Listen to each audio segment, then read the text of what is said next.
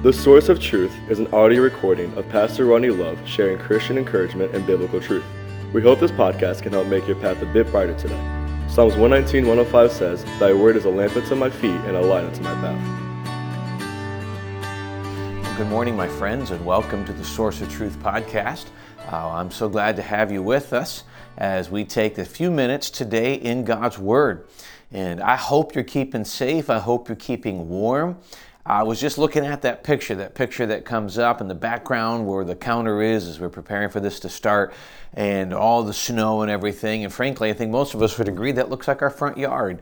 Uh, I, it, the amount of snow is ridiculous. I thank the Lord that a couple of days prior to yesterday, it melted off a little bit. Where else would you put the snow?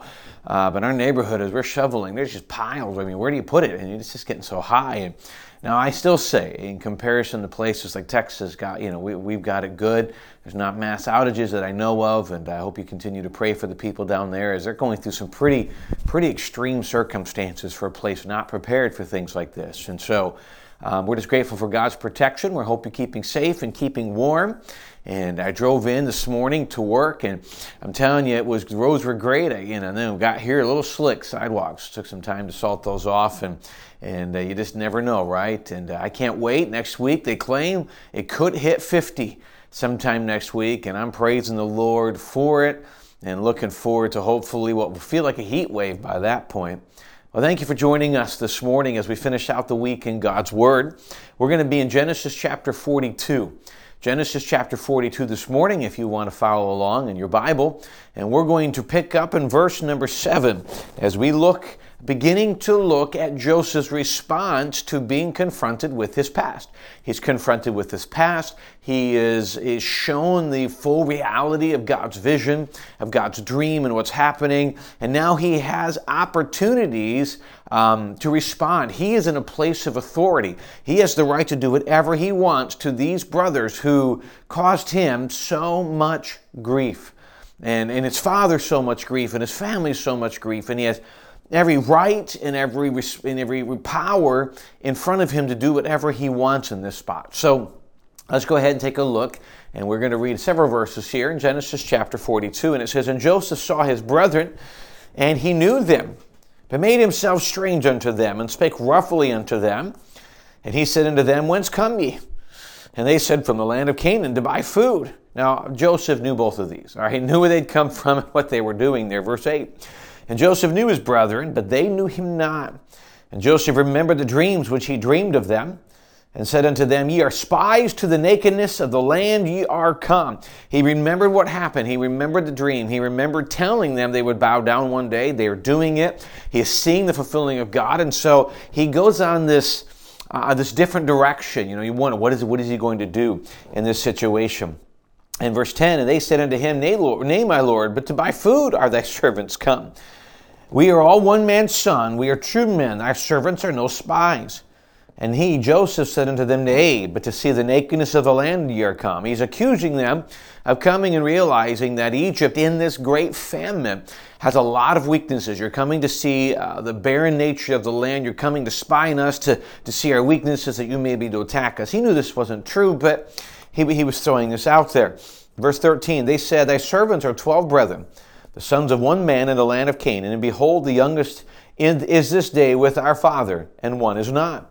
And Joseph saith unto, said unto them, This is that I spake unto you, saying, Ye are spies.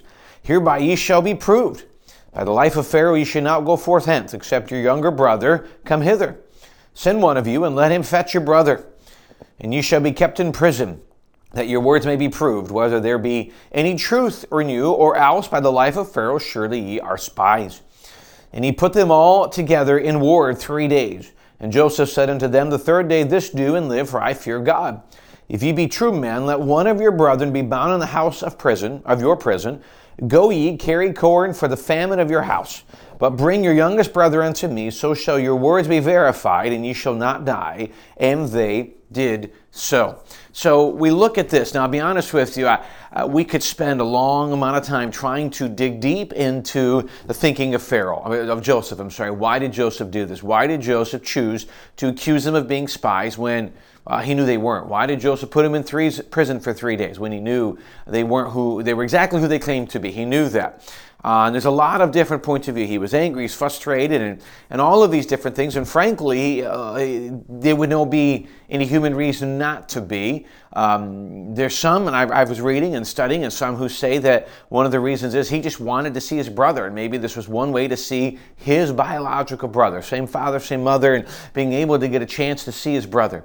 And uh, let's be honest, we really don't know the mindset behind Joseph as to what he did. Let me tell you what I want to focus on for the next couple of minutes.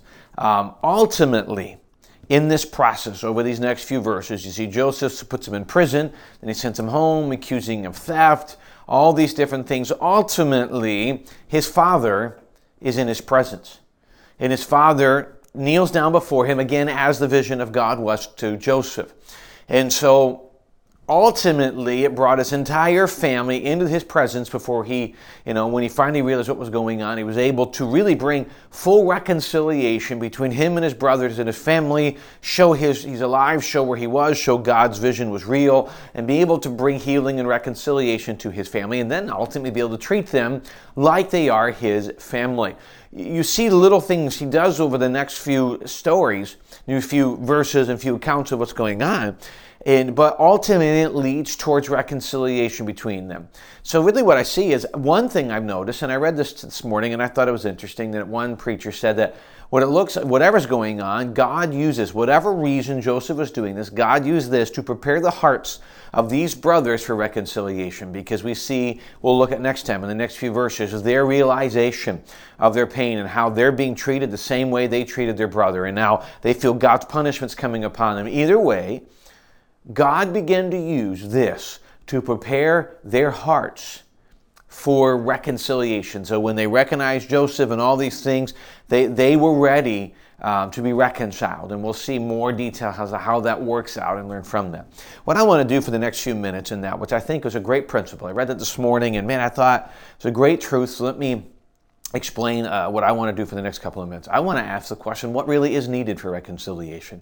If there's anything that I think probably is one of the harder things to do in any relationship is when we've been hurt or when we've caused hurt to to want to bring reconciliation. Here's, here's our natural instincts. Our natural instinct is to try and tell everybody how wrong they are and how we've been hurt, how we've been wronged. And probably there's a good chance we have been. Um, I've learned that trying to convince people of how much pain we've been we've been in doesn't necessarily bring reconciliation and doesn't really help solve any problem. I might feel better for a period of time that I was able to speak my mind, but it doesn't really solve the problem. Um, and a lot of times, in my opinion, what I've seen, excuse me, what I mean in my experience, what I have seen over years of my life, at now in my mid 40s, I have seen that most people would rather run and splinter a relationship and live splintered than be involved in reconciliation. Now, let me tell you one thing in the onset. If there's anything else I've learned, reconciliation does take two sides of the party. You can do everything you want to do everything biblical and every right step to reach out and strive to achieve reconciliation and still not get it. You can do your part, you can ask for forgiveness, you can forgive whatever would be necessary, and the other person still may not offer that for whatever reason. You cannot control that, but you can say, I will do my part. So please understand what we'll talk about for the next few minutes is simply what can I do in this area of reconciliation. And then you have to let God take care of the rest of the details. So, four things. I wrote down that what is needed for reconciliation. Before you can get reconciliation, before you can come there, there's some things. And by the way, what is easy to do, I did this when I wrote these four down this morning. What's easy to do when you read this is to sit back and say, okay, yes, my friend or my family member or this person in church, they need to do this, please. That is the worst thing you can do in these scenarios because that doesn't solve anything. It just kind of actually builds up levels of bitterness because if you sit back and say, yeah, my that friend needs to do that and they won't, it just creates larger amounts of resentment. Don't don't place this information on the other person place it on yourself. So the first thing is I must realize it is needed. I must realize reconciliation is needed. I can never achieve reconciliation if I think everything's fine. Oh, we're just going to forget about it. We're just going to move on. And in some occasions, that's the answer. In some occasions, um, it's not worth the battle. It's not worth the fight. We were creating issues and scenarios that don't need to be created, and we're making the problem bigger than it needs to be. So in that case, yes, don't let's not fuss over small things, okay? You know, minor comment here or look or, hey, they looked at me weird or things like. Don't, Don't, don't allow small things to become big. I'm not talking that. I'm talking legitimate hurts. I'm talking things where there's been a battle. You can sit back and say, well, it's not me. It, it doesn't have to be you, per se. You might, I've been hurt, and you might have been legitimately hurt. So the key comes down is do you realize and are you willing to recognize well this is just the way it is i can't do anything about it. That, that is that's we miss the point. We miss the point that that's not the intention. If you go to matthew 18 a lot of them go to matthew 18 well they have to do this they have to do that. It's true but can i tell you what the ultimate point? Sometimes matthew 18 is pinned as i want to point out that person's fault. The goal of matthew 18 is reconciliation not to point out the faults of other people. So we must realize that reconciliation is needed. Number two, we must recognize our part and what we can do for reconciliation. So, as I look at it, here's a couple thoughts for me, and then what God has taught me and how I, what things I've had to choose to do. Number one, I must recognize, Kay, am I the one at fault? Don't get me wrong. We are so quick to justify, well, I said this and this is why, or I believe this or I did this and I have plenty of good reason why. And there's a good chance it's true if we justify it. But the question is, have I justified my actions to the point where I've only caused a greater splinter in the relationship of which I'm trying to bring healing?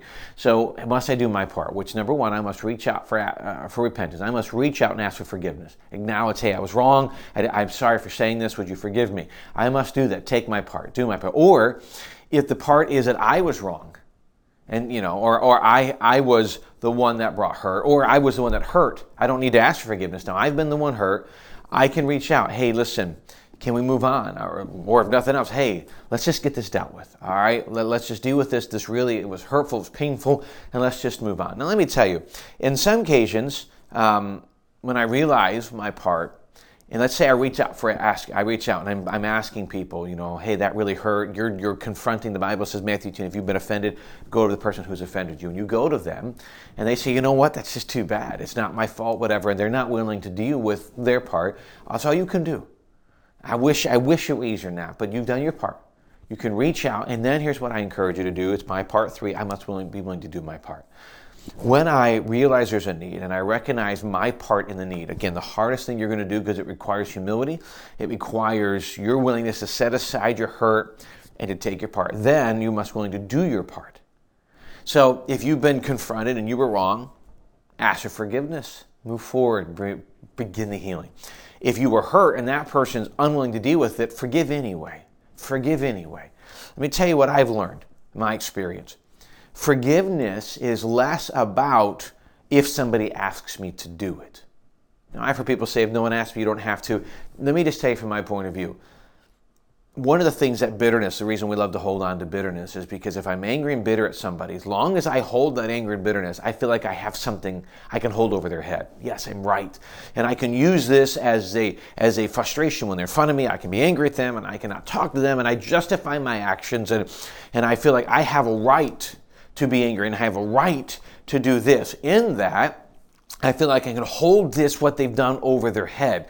And, and humanly speaking, you can do that, but here's what ends up happening that because you're not dealing with it, it produces more anger and bitterness, and then it begins to identify who you are. You become that bitter person. And the Bible says, Be careful lest a root of bitterness, what you don't see underground, grow and defile and become strong, and then many be defiled. What happens is that bitterness develops in you and then ultimately defiles other people. Forgiveness in my experience, is a whole lot less about the person that you need to forgive and more about you getting healing. Because that person may never ask for forgiveness. And do you want to is it you want to carry that over you the rest of your life? No no no no. Just just forgive. Let it go because that is what god wants. Give it give it to them. Let them deal with it. Let god deal with them and you bring you just forgive. Then i must do my part. I kind of jumped ahead of that. I must realize what is needed that reconciliation is needed. I must recognize my part in the struggle. I must be willing to do my part, and then I must do my part. Can I tell you that I think too many times we'd rather run away from this and deal with it instead of just acknowledging. And you know, it's, it's going to be ugly. It's it's awkward. Would we rather live in awkwardness and ugliness, or would rather have pure reconciliation? So let me encourage you. There's some people who have strived to reconcile with you. Are you willing to get that right? Just let it go and move on. There's some of you that need to deal with reconciliation. Strive for it. Uh, are you willing to take your step? I wish I could say that it always works out, that both parties will come to reconciliation and will grow. In fact, in most cases, what I've seen is unfortunately, when everybody follows, one party still has a tendency to say, I don't want to do this. One party is unwilling to give up on whatever they feel they're holding. Um, there's nothing you can do about that. As long as you're that party, you can deal with it, and you go out and do your best. But here's the key you can't force anybody to come to where they need to be. All you can do is choose to be what you know is right to be. And may that be what you strive to do today.